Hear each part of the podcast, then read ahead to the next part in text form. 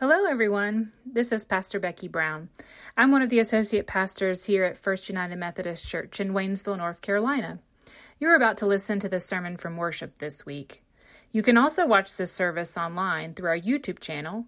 You can just search FUMC Waynesville on YouTube or join us in person at 9 a.m. or 11 a.m. every Sunday. Thanks for listening, and we hope this sermon challenges, inspires, and invigorates your faith. May God bless you. You may remember this book, Reconstructing the Gospel Finding Freedom from Slaveholder Religion, by Jonathan Wilson Hartgrove. Um, this was a book that we studied together. Um, we were led by uh, Dr. Br- Brandy Hennett Crawford.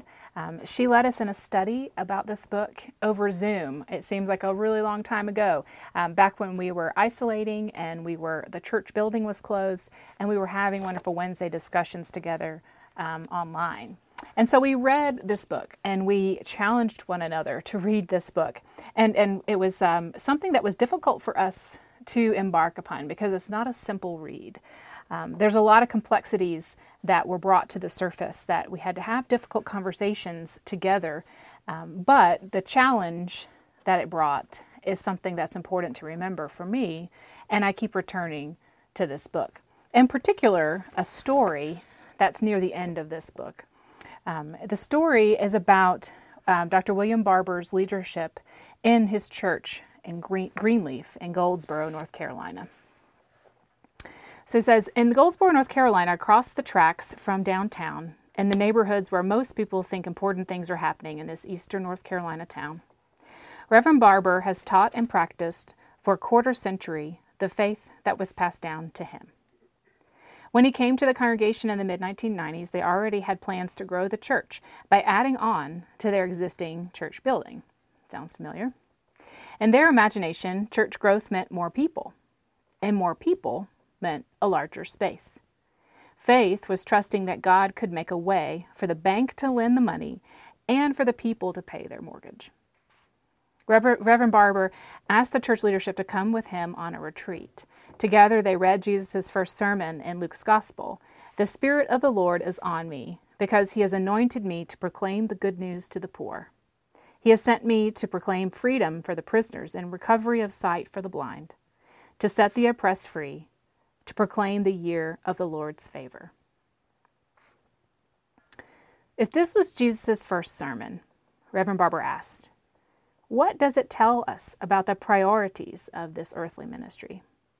And how should it shape our vision for what we're doing together as a church in Goldsboro? You know, this is another question that we've asked ourselves here at the church.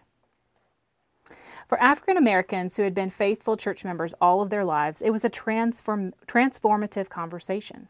In so many ways, they had assumed that what white folks called church was what they were supposed to be doing too, even in a different style. The basic goal was the same building up an institution that justified itself by the number of people who showed up to receive spiritual nourishment. Whatever material ministry the church engaged in was secondary to this mission. No one could deny that Jesus calls us to feed the hungry, clothe the naked, heal the sick, and visit the imprisoned. But those works of mercy had to be imagined as auxiliary ministries, dependent on the central mission of building up a spiritual institution. No one had ever made this case to them. It simply was what they understood when they heard the word church. But what if the church was something else? What if it was the movement Jesus invited people into when he invited them to join together in setting the oppressed free? What if evangelism was inviting others to join this movement and church work was organizing local efforts to keep the movement going? Jesus' first sermon guided the leadership of Greenleaf toward a new definition of mission. They got out a map of Goldsboro, drew a circle with a two mile radius around the building they already owned, and said, This is where we're called to set the oppressed free. Whatever is enslaving people, we commit to fight it by the power of the Spirit. We have done this very same exercise as your church staff.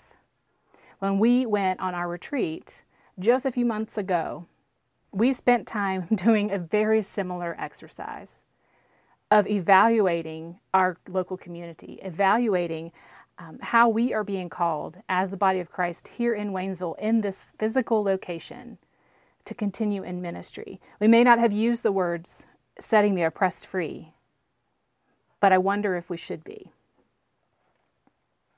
So he continues Over the next decade, a congregation of about 150 people invested 1.5 million, that's amazing, of its own money into a community development project that brought over 10 million of investments into their neighborhood. They partnered with the state and local government, businesses, congregations, and individuals to build 56 single family homes, 40 units of subsidized senior housing, a restaurant, and a community center which houses a preschool, an after school program, a game prevention program, and a reentry program for people coming home from prison. And 25 years later, after their leadership retreat, they still haven't built a new sanctuary. When I read this, it makes me pause. It makes me consider. It makes me reevaluate what my visions are and what my goals are for our congregation here at FUMC. It makes me want to challenge our staff, want to challenge one another in leadership roles in this church, make us want to challenge one another as members together in this body of Christ to consider what ministry looks like for us. Lastly, he says Jesus only had 12 disciples. But in the unlikely mix of a small group he gathered around him, we can see the patterns of a movement that interrupts America's racial habits. Matthew, the tax collector, a federal employee, broke bread with former zealots who would be on any terrorist watch list today. Fundamentalism to f- fusion politics, which extends far beyond any church or creed, is the gospel practice that leads us into surprising friendships. By endeavoring to live as Christ lived in the world, the church helps everyday people see and remember that another way is possible.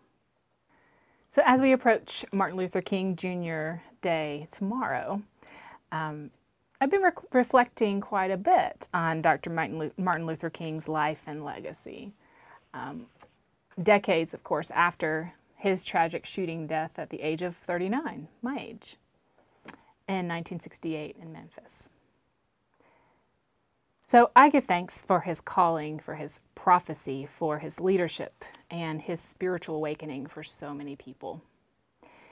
And we celebrate the effort that he gave um, to bring about change in our country, to bring about the way that we understand ourselves, um, the leadership he displayed in the civil rights movement. And we remember that he was a powerful preacher and pastor, and we grieve that his life was taken violently and much too soon. So I continue to reflect about racial justice, about the call to end racism, about equality, and about freedom. And I've thought about how far we as a nation have come and as, as a small mountain community ourselves have, have come.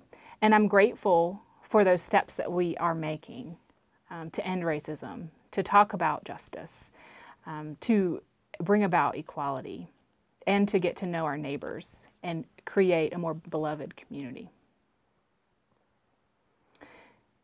I'm grateful for the spiritual awakening that we had in the past couple of years um, to dive deeper into understanding, to understand racism in general, to understand how we can be even begin and how we can begin to overcome it together. And I recognize we have a ways to go. And I know that there's a lot of work to be done, to be, especially to realize this kingdom sized dream and to continue to work towards this inclusive, beloved community.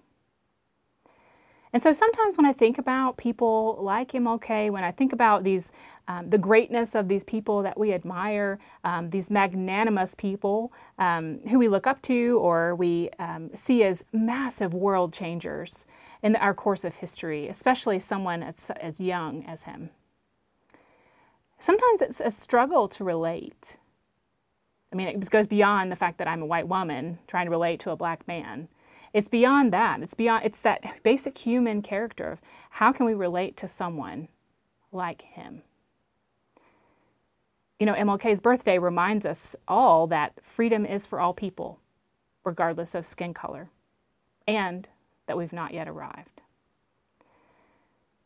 So, as he said, God is not interested merely in the freedom of black men and brown men and yellow men. God is interested in the freedom of the whole human race. So, some of you might be wondering why are we even talking about MLK in our Sunday sermon? You know, what does this have to do with our faith? You know, Martin Luther King and, and many other civil rights leaders, um, and many of you who are part of our congregation lived during that time and were a part of that movement, who were propelling and challenging churches, um, as we have so many of our, our clergy people here and our congregations who, who remember the, the work that was done, that needed to be done um, during that time. And, and thank you for being those leaders for us. You know, it seems like we um, can't even think about these these leaders in these ways in which, you know, they're untouchables. You know, they're like the superhumans that we can never really imagine to be. So it's easy to sit back and look at a distance and admire history, and admire the people who were who were taking those leadership roles, um, giving thanks for them as as the dynamic leaders that they are. And and thinking, you know, we just can't basically can't compete with person like that. But does that mean that our efforts end with the admiration and the gratitude? You know, this weekend, our youth are gathering and have been gathering um, with members of our congregation and members of Grace Episcopal's congregation at Camp Cedar Cliff. They're on a winter retreat. And their theme for the entire weekend is freedom they're being challenged in their worship talks and in their their singing together and in their small group conversations to think about what it means to have freedom in faith. What does it mean to be set free? What are we set free from? What are we set free to do? Who are we set free to become? How do we live as free people individually and as a whole group as the church? So, in an effort to maintain that solidarity, you may have noticed that we're talking about freedom um, in our sermons on Sunday and in the past couple weeks.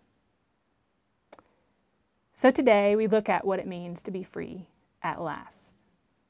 You know, our scripture today comes from 1 Corinthians, and it's the very beginning of his letter to the church. And it's easy to skip over this section because it's a part of the Bible where it's just like, oh, this is just the introduction. But there's a lot to gain from this scripture text, um, from these few verses. Paul begins with flattery. I mean, who doesn't want to flatter the people that you're writing to? Um, but in these moments of flattery, he, he identifies a lot of very important facts about the community there, about the church in Corinth. He identifies that the people have already been gifted by the Holy Spirit. He says to them that God has been moving among them in powerful ways and has been propelling them into ministry. He reminds them of the deep sense that they have felt of the calling of God on their lives and how they've been blessed and how they have experienced God's grace. So, his affirmation of the body of Christ, that they've already been gifted, lets them know that they have already received all of the gifts that they need to follow Jesus and to be propelled into faith and to be effective and to be in ministry together. So the scripture reads I give thanks to my God always for you, because of the grace of God that has been given you in Christ Jesus.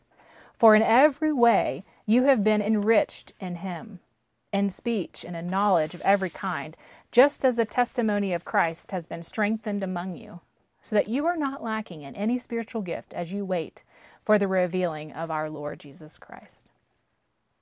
So, God has already given us everything that we need to do what God has, is leading us to do. God has already given us what we, what we need to be um, what God is leading us to become. This truth is truly liberating. That through Christ, through the gift of the Holy Spirit, through God's power, we are already equipped to preach and live the gospel. It's impossible for us to be someone else, but we are free to be the, our best selves at last that God is creating us to be. That means that we, as the church body of Christ, We have all that we need to continue in ministry together in powerful ways. That these God sized dreams that we have are not only attainable, but we trust that God has already given us, each of us, all that we have to do the work of God. You know, it's easy for us to sit back and talk about the ways that we're not equipped, to talk about, to make excuses about the fact that we don't have enough. We don't have enough people. Um, not enough people are coming into the church. We don't have enough um, funds. Um, our pledges aren't coming in for 23 as we would have hoped. Um, we can't do the things that we hope because we're seeing from a lens of scarcity. Seeing and thinking this way only leads to bondage, not freedom. So when I think about a man like, like Martin Luther King Jr., I'm reminded that he was a man, a man of deep faith. He was not merely a political figure who is best known for his March on Washington.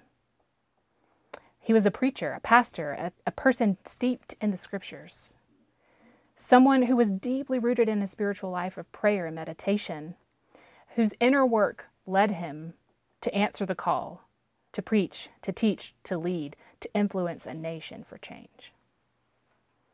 He looked to his spiritual mentors like Howard Thurman for spiritual grounding and holy conversation. And his faith led him to greatness. And he's known to have said, Not everybody can be famous, but everybody can be great because greatness is determined by service. You only need a heart full of grace and a soul generated by love. When I think about Greenleaf Church, it's really easy for me to draw parallels with our church. I can think about those needs that that congregation filled in Goldsboro, and I can see our church fulfilling similar needs. So it makes me want to ask the question when we look around our church community, when we look around, if we pick up a map and look and to see what, who, what and who surrounds us, how are we proclaiming the gospel to let the oppressed free? What is oppressing the people around us that are in our community? How can we look and say, we are the body of Christ? we already have all that we need in the gifts that we have in the people that are here within uh, each of us individually and as a church to do what God is asking us to do, to be the church that God has blessed us to be. So, how can we live into that understanding that we, we are free at last? I can't wait to see where God takes us next.